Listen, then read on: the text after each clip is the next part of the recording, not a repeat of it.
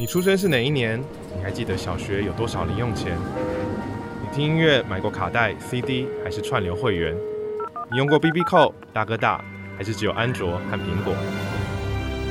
四十年，我们一起走过解除法禁、党禁、报禁，每人平均国民所得从两千到三万美元，有护国神场，有台湾 Can Help，不论晴天大雨，都是我们一同前进的足迹。天下杂志 Podcast，好好说那年。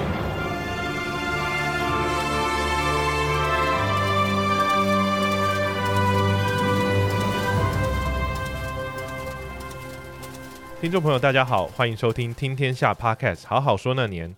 我是主持人，故事网站的创办人涂丰恩。这一集我们要聊的是一九八七年，这一年是台湾社会走向自由民主开放很关键的一年。这一年的七月，蒋经国总统宣布解除戒严令，结束了长达三十八年的戒严时期。而随着戒严令的解除，社会上原本受到压抑的声音也逐渐得到释放。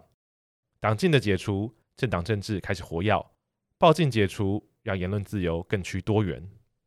这一集节目，我们很高兴能邀请到上报董事长王建壮王大哥。王大哥是台大历史系毕业，也是我的大学长。他在一九七七年就参与了《仙人掌》杂志的创办，《仙人掌》象征着沙漠中强韧的生命力和奋斗精神。而到了一九八七年，他又再度参与了《新新闻》杂志的创办，对于台湾解严前后的言论自由有最深刻的亲身感受。我们欢迎王大哥，谢谢，方哥你好。这一集要聊的是一九八七年，那我们想先问一下，就一九八七年的时候，你几岁？三十二，三十二岁，所以非常年轻的年纪。但是我们刚刚提到是就已经准备参与了《新新闻》杂志的创办。其实办《新新闻》的几个朋友都是原来的《中国时报》的老同事，大家其实在《中国时报》也都共事了十年左右。啊，我们是大概都是一九七零年代初期进到的《中国时报》的，所以八六年的时候，这几个朋友大家就想说，台湾可能要解除报禁了。所以我们是不是应该去办另外一种媒体？所以我们本来本来就很熟悉的，嗯，所以您是本来就有这样一个梦想，想做记者是吗？OK，这说来复杂了，我的人生起起伏伏啊，不是那么直线发展的。办新新闻之前，事实上我是决定去你的学校读书的，哈佛，我连宿舍都已经申请好了，机票都买好了。但是因为几个老朋友他们要办新新闻，非要把我留下来，所以我那个时候已经离开新闻界啊、事实上再往前算，我那个时候在 Virginia 读书，也也离开新闻界一年多的时间，所以我那个时候是准备要出国了。而其他的几个朋友哈，也大概都离开了《中国时报》了。你比方说周天瑞，他那个时候每周《中国时报》刚结束，他留在纽约的。你比方说司马文武，就江春南，他也离开《中国时报》了啊。那个时候结束了八十年代这个党外杂志的这一个工作。你比方王庆庆，他那个时候也离开了《中国时报》，啊，参与了党外，就是民进党的民主运动，啊，所以我们大概那个时候都离开媒体界了。但是八六年，一九八六年年底的时候，大家觉得可能时机已经到了，我们应该。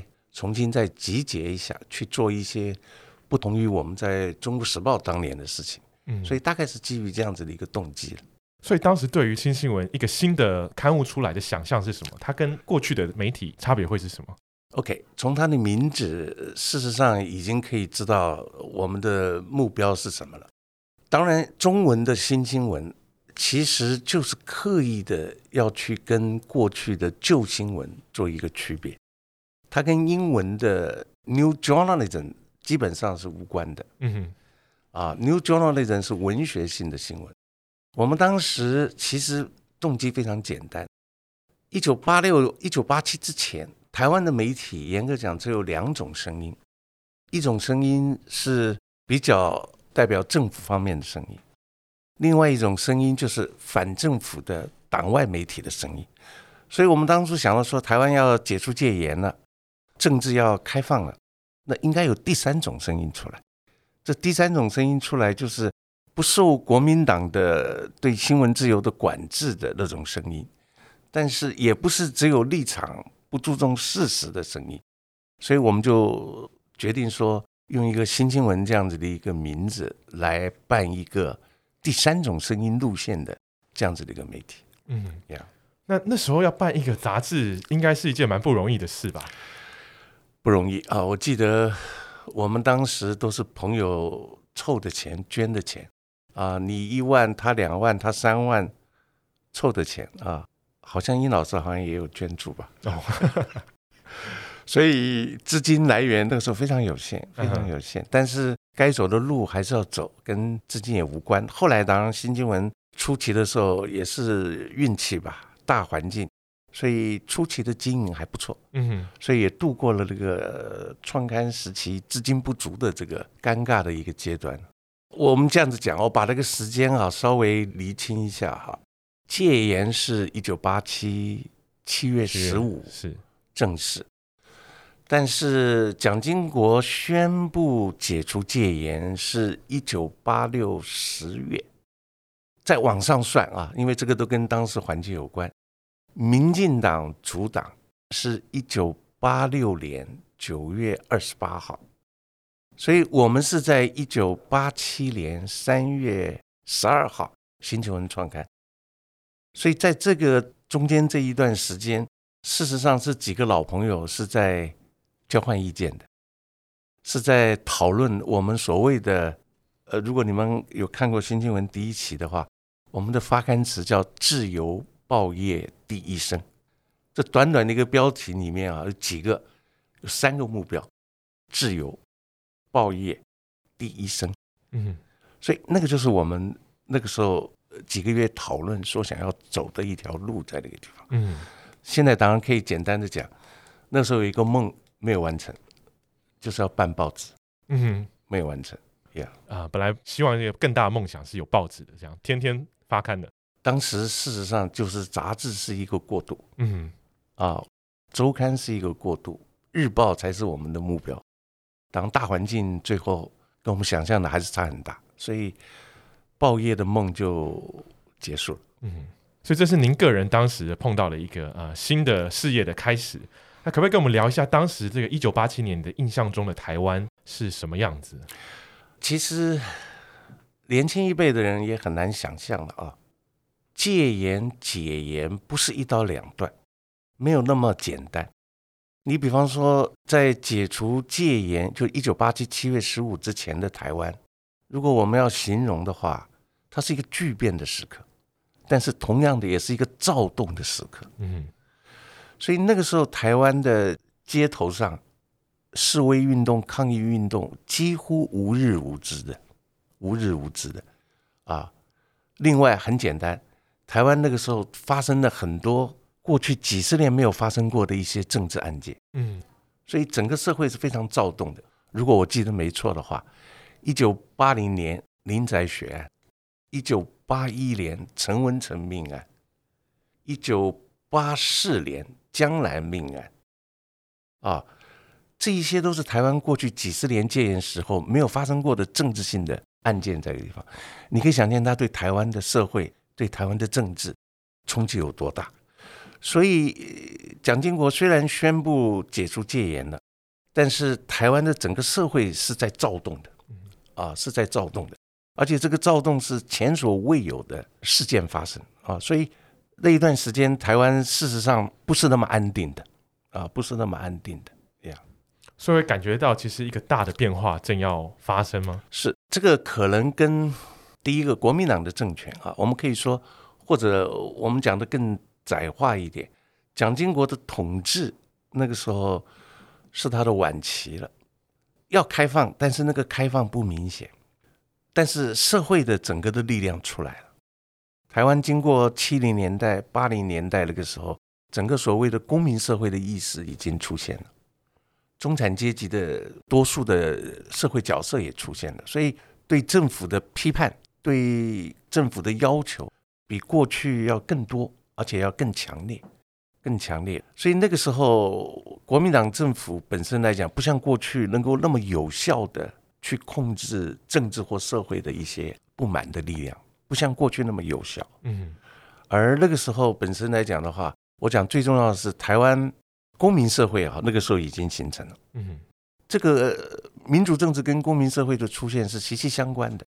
但如果我们再往前倒一点点，就是我们刚刚提到这个戒严前后的一些状况，那可是对很多的年轻的听众朋友来讲，他们可能完全没有经历过戒严时代，那他们对戒严时代印象可能是来自于，比如说啊、电影，像最近啊、从前几年开始这个返校的游戏，然后电影电视剧，大家会有对戒严时代的一个印象。你自己对戒严时代的啊、印象是什么呢？台湾地区宣布戒严哈，是一九四九年五月二十号，解除戒严，一九八七年七月十五，三十八年左右的时间。我用一个比方来讲好了，戒严当英文是 martial law 啊，军事管制、军事统治。我们原来有一部宪法，是一九四七年通过的一部宪法。戒严呢，简单的讲，就是用戒严令把那个宪法给冻结了。那宪法的最主要的一个目的是要限制政府的权力，power，要保障人民的权利，right。但是戒严正好相反，是扩张了政府的权力，限缩了人民的权利。所以，不管你的言论自由的基本权利、新闻自由的权利，或者我们呃居住、迁徙、集会、游行。出版、讲学各方面的所谓我们讲的 fundamental rights 啊，这些基本权利，宪法原来有的全部被冻结或者被限缩。所以你可以想见，你比方说我成长的年代，当然是没有言论自由的，或者你说只有极有限的言论自由。你说台湾有没有新闻自由？那个时候也有《中国时报》啊，我我以前最早工作的。老《中国时报》啊，当然不是现在这个《中国时报》。那个《中国时报》它是民营的所谓的报纸，它也有享有有限的新闻自由，但是那都不完整的，嗯，不完整的。那人民那个时候没有外汇结汇的自由，没有旅游的自由，所以你可以想见，那是一个跟现在是完全不同的一个一个社会、一个国家啊，一种生活方式。嗯，那当然，我们刚刚王大哥也提到，就是说戒严这个事情不是一刀两断的。啊，它可能是一个长期的变化，但是在这个从一九八七年七月十五号这一天，蒋经国宣布解除戒严令，我有点好奇，是那个时间点，大家接收到这个讯息的时候，是感觉到这是一个很特殊的一个日子吗？其实啊，应该这样子讲，台湾多数人或者全世界知道台湾要解除戒严，不是一九八七七月十五开始，是一九八六年十月。嗯。那个时候，《华盛顿邮报》的原来的老板过世了啊，这一个 Catherine Graham，他带了一个访问团来台湾，跟蒋经国在总统府见面，蒋经国就主动宣布台湾要解除戒严。所以，真正让台湾老百姓感到意外、震惊，或者说兴奋的，嗯，是一九八六十月七号，哇，印象当中好像十月七号，Catherine Graham 那次访问。那个是出乎所有人的预料的。一九八七七月十五宣布解严，哈，不是蒋经国自己宣布的，是新闻局局长当时邵玉明他宣布的。所以你可以想见，那个已经过了大概有九个月左右的时间。然后在这个九个月的时间，台湾的街头，我讲的运动，天天打来打去，闹来闹去的。所以七月十五那一天没有什么了，啊，最重要的是九个月以前，蒋经国对 Catherine Graham 宣布的时候，那一个确实啊，没有人想到的啊，包括我们当了几十年的政治记者，没有人知道会有那一天。台湾终于说等到了那一刻啊，这个那个时候是大家非常意外，你说震惊啊、惊喜，可能都可以用这些形容词来讲。啊，Yeah. 那我们提到了这个啊，一九八七年当然是解严的这一年。那随着解严，后来也包括解除党禁、报禁这些各种束缚，好像都解开了。那我们都知道，王大哥长期在新闻媒体服务工作，那作为一个很知名的记者，可以跟我们聊一聊，就是说，你觉得在这个报禁解除的前后，对于整个新闻媒体也好，对于记者也好，有什么样的影响，或是有哪些大的改变？报禁是在一九八八年一月才解除的，也就是宣布解严之后半年，台湾才开放报禁。开放报禁，事实上对台湾的报业的影响，哈，你我们现在从此刻来回头去看啊，事实上好的坏的影响都有，嗯哼，好的坏的都有。你比方说那个时候报禁解除之后，确实有几家新的报纸出现，啊，首都早报、智利早报、中时晚报、联合晚报。当然，这些报纸现在或多或少都已经变成了历史名词了啊，它已经老早就不同的时间关闭掉了。但是报禁初期的时候，很多老的报纸啊也关门了。你比方说《大华晚报》啊。民族晚报啊，这些报纸也消失了。你刚刚问的那一个所谓的我们的记者的或者媒体的有没有什么大的一个改变？就是我刚刚讲的，事实上那个时候记者几乎都在两个地方，第一个地方在街头，这个是过去采访当中很少见的。你比方我自己，我记得很清楚，我跟我的所有的编辑部的同事，每一期新新闻出刊前。我们都是在街头上的，嗯，带着一个笔记本，挂着一个记者证，穿梭在人群当中，穿梭在政报部队当中，穿梭在铁丝网当中去做采访的，嗯，这个过去没有的，过去没有的。第二个，因为几个月之后蒋经国过世，所以另外一个记者在的现场就是在高官的办公室里面去采访内幕，嗯，所以那一段期间大概有一年多左右的时间。所有的媒体的重点就放在两个，一个 inside story，一个 on the spot，这个在街头的这个采访啊，所以这个是过去最大的一个不同。当然，当然，早年戒严时代，因为没有新闻自由，所以新闻记者写文章是取笔为文的啊，迂回婉转，吞吐其词啊。解除戒严之后，我们写文章了之后，不需要再取笔为文了啊，我们就。该怎么写就怎么写了啊，不像过去一样吞吐其词，啊，扭扭捏捏的啊。我们以后写文章，我常常开玩笑讲，就好像我们走在街上一样，连黄灯都没有，一路绿灯啊，一路绿灯，看你开的速度有多快而已，在那个地方，这个也是最大的一个不同。当然，我讲的有了新闻自由，不代表你就得到了新闻媒体的一切啊，那个是后话。那刚刚讲，因为过去我们讲到台湾的，在还有报禁。种种这种呃媒体的禁令的时代，而听过很多的故事，比如说这个呃以前的党外杂志可能出刊就会被没收，那甚至是警察会直接到仓库或是印刷厂去扣留的嘛，所以到那时候这个事情就不会再发生了，没有了，那完全没有了，那个那样子的猫捉老鼠的游戏已经结束了啊，已经结束了。你比方说新经文从创刊开始。我们就是一个批判非常强的一个媒体，嗯但是那个时候有关单位对新新闻也不敢做任何的查禁、查扣，甚至警告的动作啊！我不能说他完全没有呃想要让新新闻的声音有所改变，但是已经没有过去那样子的，因为他已经没有那种权利了，因为所有的相关的法律的依据。以及相关的执行查禁政策的机关都已经不存在了，都已经不存在了。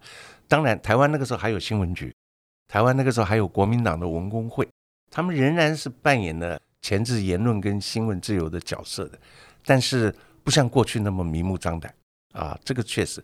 所以新新闻从来没有被查禁过一起了，就是解除戒严之后没有。没有被查禁过一起。嗯，哎，那刚刚提到，就是除了在街头报道之外，这当然是一个新的体验。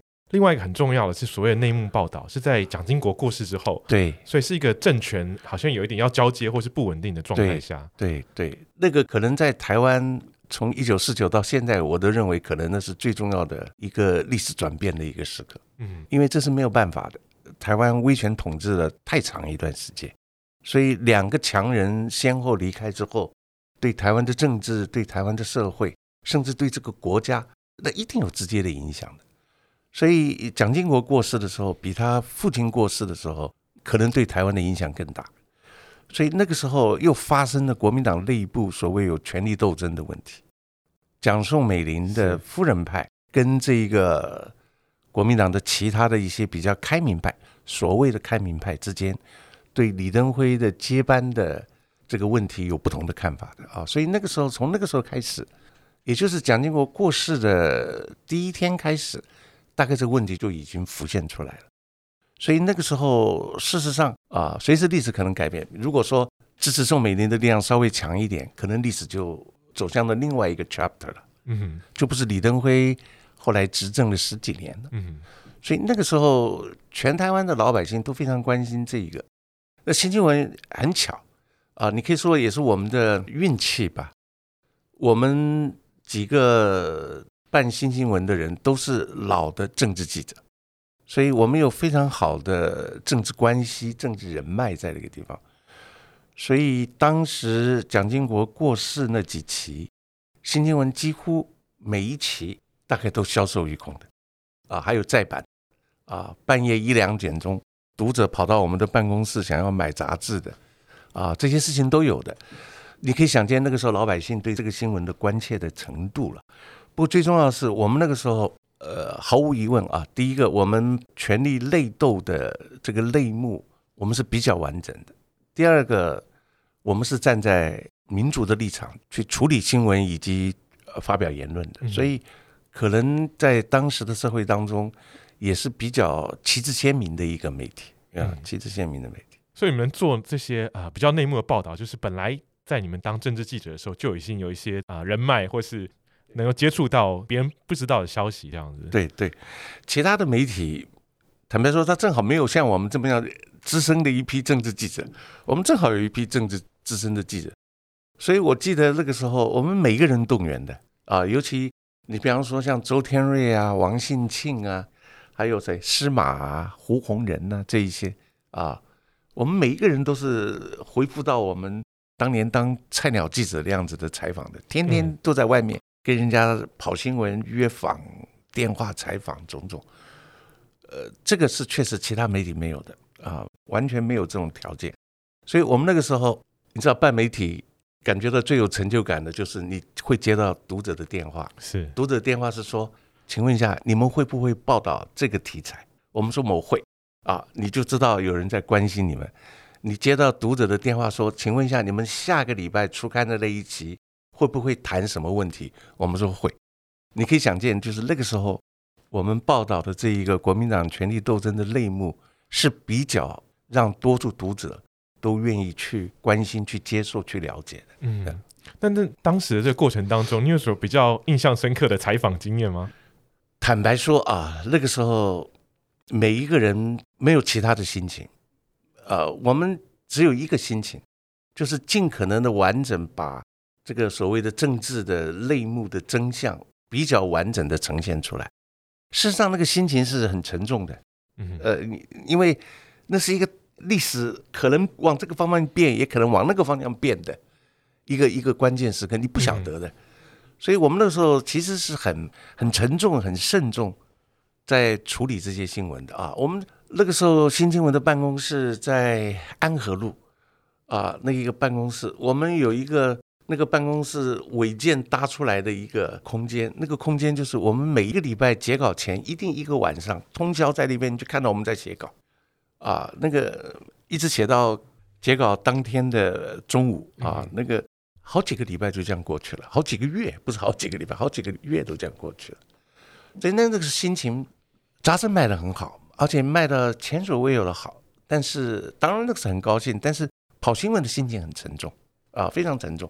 因为那是历史不明的时刻，嗯哼，呃，历史不确定的时刻，所以在这样不确定的时刻里面，其实记者扮演一个很重要的角色，也是很多人很关心台湾未来的方向会怎么走。是是是是。那我们刚刚聊了蛮多的是关于啊、呃，王建壮大哥作为一个新闻人、新闻记者所看到的台湾的发展状况，跟他心中对媒体的一些想法。您最近其实有提到，就是说你是一个这个相信老派价值的老派记者。可不可以跟我们聊一下，说你所谓的老派价值是什么意思？其实啊，我这几年啊，我应该话说从头一下。我本来一直很抗拒去学校教书，然后十年前左右，终于答应去学校教书。我那时候就想要达到一个目的，就是要让年轻的将来进到新闻工作去当记者的这一些下个世代的人，他们应该了解有一件事情，就是我常常讲的一句话：媒体因为科技发展的不同，或许有新媒体、旧媒体之分，但是。价值，新媒体跟旧媒体是没有分别的，没有改变的。做一个媒体，不管你是做报纸、做杂志、做电台、做电视、做 Internet Media，那一个 value，那个价值是不会变的，古今中外不会变的，除非你不是做一个媒体，你是做的另外的东西。嗯，所以既然是这样子的话，那我们就要。回头看一下我们自己台湾，我们举台湾的例子在，我当记者的年代，虽然是戒严的年代，我们想要完成实践那个价值，客观环境不许可，但是我们内心里面有这样子的价值的基础在，我们知道那个是做一个记者、做一个媒体应该要实践的东西啊，比方说对事情、对人，你应该是其是非其非，对不对？这是最简单的。另外一个就是对政治，你必须扮演一个监督者、批判者，你不能当拉拉队的。这是我们所谓做记者的 A B C 嘛，A B C。过去我们可能没有办法完全实践，形格实境、政治环境的因素。但是此刻台湾这些东西几乎完全消失了，完全消失了。消失的是什么？你看看我们台湾现在的媒体，有一段时间我们几乎是市场为王嘛。市场为王就表示什么？没有 value 了嘛？那个价值是不存在的东西。这个东西如果一直延续下去，不管你哪一种形式的媒体，你很可能变成了你不是为了赚钱，你就不是为了当人家的传声筒，你不是就变成别人的附议，变成别人的附随组织。他一定走向这些路子，他不可能去扮演一个在宪政民主机制当中他应该有的一个监督者。的一个角色，吹哨子的一个角色，他不可能的。所以我那个时候回学校教书，我对年轻的学生，我一直在灌输这种观念的，因为这个不是过时的观念啊，这个不是过时的观念。年轻人会觉得说，哎，现在还去讲什么风骨，还讲什么不伪权势，还讲什么是其是非即非，还讲什么永远的反抗者，什么种种的。不是老八股吗？它不是的，真的不是。如果我们认为那是老八股了，丢掉了，因为时间呢过去了，我们不再相信那些东西了，那我们办的就不是媒体，我们做的就不是记者。所以我说它是老派的，但是它最重要，它是古典的价值在。所以我我这十年左右，我大概一直在是在呼吁或者提倡或者教导年轻的学生。就是在这方面，嗯哼，古典的意思就是说，它不是一个过时的东西，而是一个超越时代、时空环境的价值。对对，你看，我们随便现在举几个例子，《纽约时报》有一段时间，《纽约时报》因为经营不好，连他的《纽约时报》的大楼，他都租出去了，外租出去的。但是，《纽约时报》的老板以及《纽约时报》的几个历任总编辑，不管每一次发声明的时候，他一定会强调一点。《纽约时报》虽然碰到了一些什么什么什么什么问题，但是我们仍然会实践我们《纽约时报》创报的价值。这个就是所谓的老派价值，就是古典价值。我们不会说二十一世纪呢，二零二一年呢，我们现在就不看莎士比亚的东西了嘛？我们会认为莎士比亚的东西在文学上已经是落伍的老八股的东西，我们就抛弃它的？不会的嘛，因为那个就是 classic 东西在那个地方。所以我说的老派价值，比方说中间最简单的一点，媒体永远是政府的反对派，记者永远是永远的反抗者。这个不是我要故意跟你唱反调，而是说我本来就应该说，这是我的本职嘛。那您现在在大学里面教书，碰到这些年轻的学生啊，他们对你说的这些理想，他们的反应是怎么样？他们比如我们刚刚聊的，在解严时代啊，这是一个当然。新闻记者好像是一个很，其实是一个蛮伟大的一个工作，因为大家觉得啊，呃，传递真实的讯息。可是到今天，其实是一个相对言论非常开放的时代，大家可能有点难想象，就是说为什么会需要去好像作为政府的反对派，或是不见得能意识得到这样一个问题。OK，会不会有这样的现象？呀，我们先呃厘清一个，言论开放不代表言论重要。嗯，你开放的言论可能是不重要的言论，相关性非常弱的言论，影响力非常有限的言论，对不对？所以我们说言论开放了之后，我们常常讲，我们要追求的是言论的品质了嘛。那言论的品质，它的最简单的检验的一个标准，就是你的言论的影响力嘛。就像我们常常说，办媒体最重要的追求的终极目标是媒体的影响力有多大，而不是你的市占率有多高。嗯，如果你追求市占率多高的话，那你就跟做其他的产业没什么两样嘛。那媒体不一样，媒体就是你的影响力，影响力。OK，你其实你刚刚问的很有趣的一个问题。年轻的学生可不可以接受我这一个？坦白说句话，你可能都不敢想象，接受度非常高。当然，我会讲故事给他们听，我会讲很多古今中外的故事给他们听，告诉他们价值的重要，告诉他们老派价值、古典价值的重要。能不能分享其中一个故事？因为我相信很多没有机会上到你课的听众，可能也是对记者或媒体这个产业还是怀抱着一种理想，甚至是梦想的。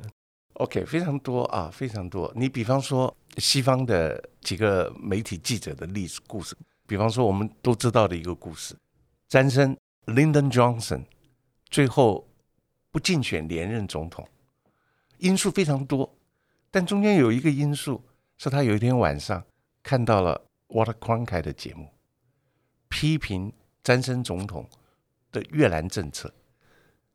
詹森当天看完这个节目。沮丧了很久，然后他跟他的幕僚讲了一句话，他说：“如果我失去了 Water Cronkite，我就失去了绝大多数的美国民众的支持。”这个 Water Cronkite 实践的是老派价值，他批评战争，他追求和平，批评这个违反人权的军事政策，种种种种。那华文媒体也有很多，非常多。我们随便举一个例子，你比方说三零年代。胡适办的独立评论，那个也是独立评论说，我们不唱高调，但是我们也不唱低调，我们要有独立精神、独立思考、独立办事。这个独立在记者来讲，他就最重要追求的一个特质嘛，independence。所以类似这种故事多得不得了啊！我的课在学校有十八堂课，所以一下讲不完。嗯，但是我觉得很多人会听到这个理想，其实会很很感动，会觉得说，呃，这是一个值得追求的这个目标。但是在这个数位时代，其实我们觉得媒体碰到很大的问题，就是刚刚王大哥提到这影响力的，就是高品质的言论不见得能发挥它的影响力。不知道你怎么看这个问题？呀。这个可能对媒体经营者哈，可能认为是两难。确实啊，确实这是两难。台湾的媒体从报禁解除之后，我们好像已经百无禁忌了。按理讲，我们可以随心所欲，我想办什么媒体就办什么媒体。但是事实上不是的。台湾的媒体到现在，如果我们大家仔细的去检验一下，所有的媒体长得都很像。比方说，有一段时间，我们的报纸。都是有浓浓的苹果的味道，嗯，对不对？比方说我们的杂志，不管你是什么杂志，都非常浓浓的金钱的味道，成功的故事嘛。不是说这些不对，而是说如果大家都往这方面去走，那个就失去了言论开放、新闻开放的那个价值了，就失去了一个。因为每一个媒体、每一家报纸，如果都长得一样，报道的新闻走向都一样的话。那个多元的、活泼的那种可能就丧失掉了。所以，我们此刻，你比方说，我们此刻，台湾因为这个 social media 的因素的影响，我们几乎没有一个媒体，不管它是什么形式的媒体，它是被比较多数人信赖的。嗯哼。早年，即使在戒严时代，会有一个媒体或两个媒体，它是比较值得信赖的。但是此刻你想想看，我们那么多各种类型的媒体，有哪一个媒体说它是 the most reliable media？没有一个媒体是扮演这种角色。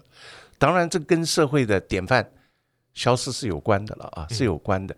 但是这个就是一个大问题了，为什么英国到现在还有《卫报》这种媒体是值得信赖的？为什么美国到现在还有《纽约时报》是值得信赖的？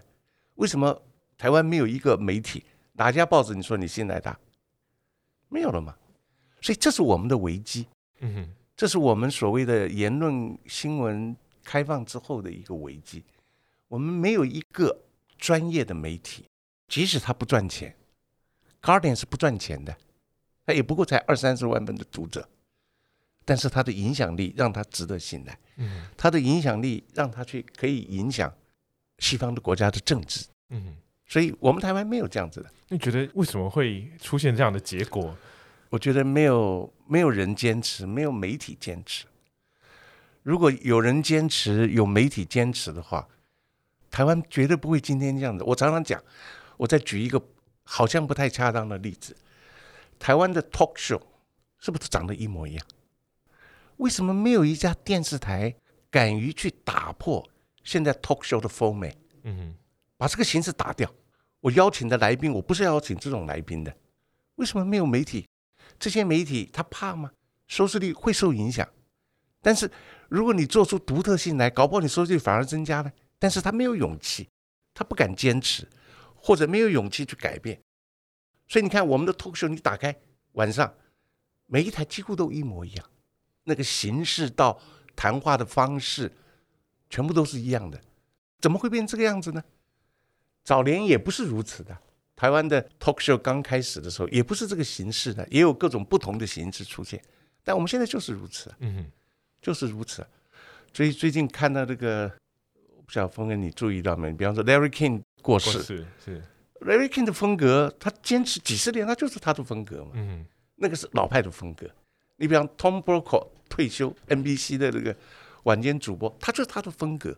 但我们不是，我们没有个人的风格，没有个人的坚持，我们都是走绝大多数市场需要的这个路子在。Talk show 就是一个例子。嗯，哎，所以从一九八七年解严，然后这个开放党禁报纪等等这种束缚解放之后，其实台湾的整个啊、呃、媒体环境，按照王大哥刚刚所讲的，其实还有很多需要努力的地方。包括这个怎么样找回啊、呃、媒体的一个价值？那我们节目最后是不是请王大哥用一句话来形容一下你的一九八七年？呀，很难，因为一九八七真的太复杂了啊，太太多彩多姿了，太惊天动地哈，那个所以很难。但是呀，我想到早年胡适常常写的一首诗啊，他引的不是他写的，就是南宋杨万里的那一首诗，台湾的戒严时代。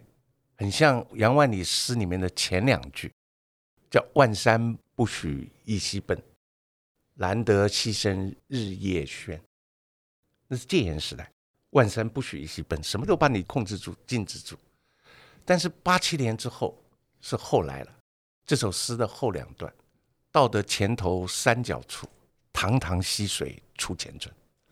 所以一九八七年，如果我们硬要来形容它的话，它是一个闸门整个打开的年代，闸门打开了，所有的水奔流而下，所有的水奔流而下。当然，呃，奔流而下，有的变成了良田沃土，有的也变成了洪水啊，也也有各种不同的一个结果在。不过，那是一个堂堂溪水出前村的一年。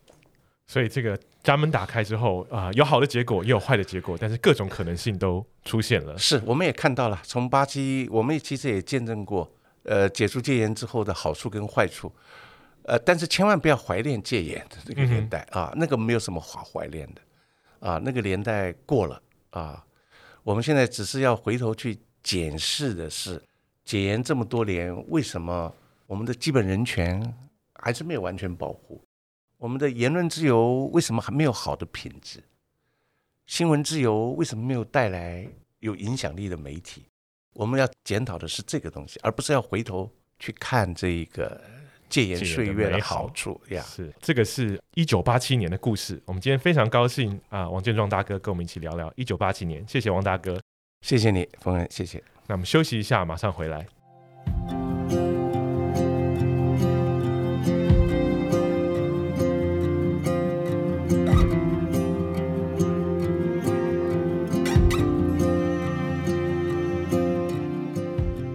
欢迎回到《好好说那年》。接下来是听众朋友跟我们分享的1987年。有一位林先生回忆，87年的时候，他正在念大学，在还没有解除戒严之前，都只能偷偷的参加舞会。当时可是要冒着被警察抓的风险，但他很高兴有冒这个险，因为后来结婚的太太正是他的第一位舞伴。下一集我们要聊的是1988年，欢迎大家在 Podcast 平台上面留言，或是寄 email 到 billscw.com.tw。告诉我们你的故事。另外，还可以上网搜寻关键字“天下四十”，看看台湾四十年来的发展与变迁。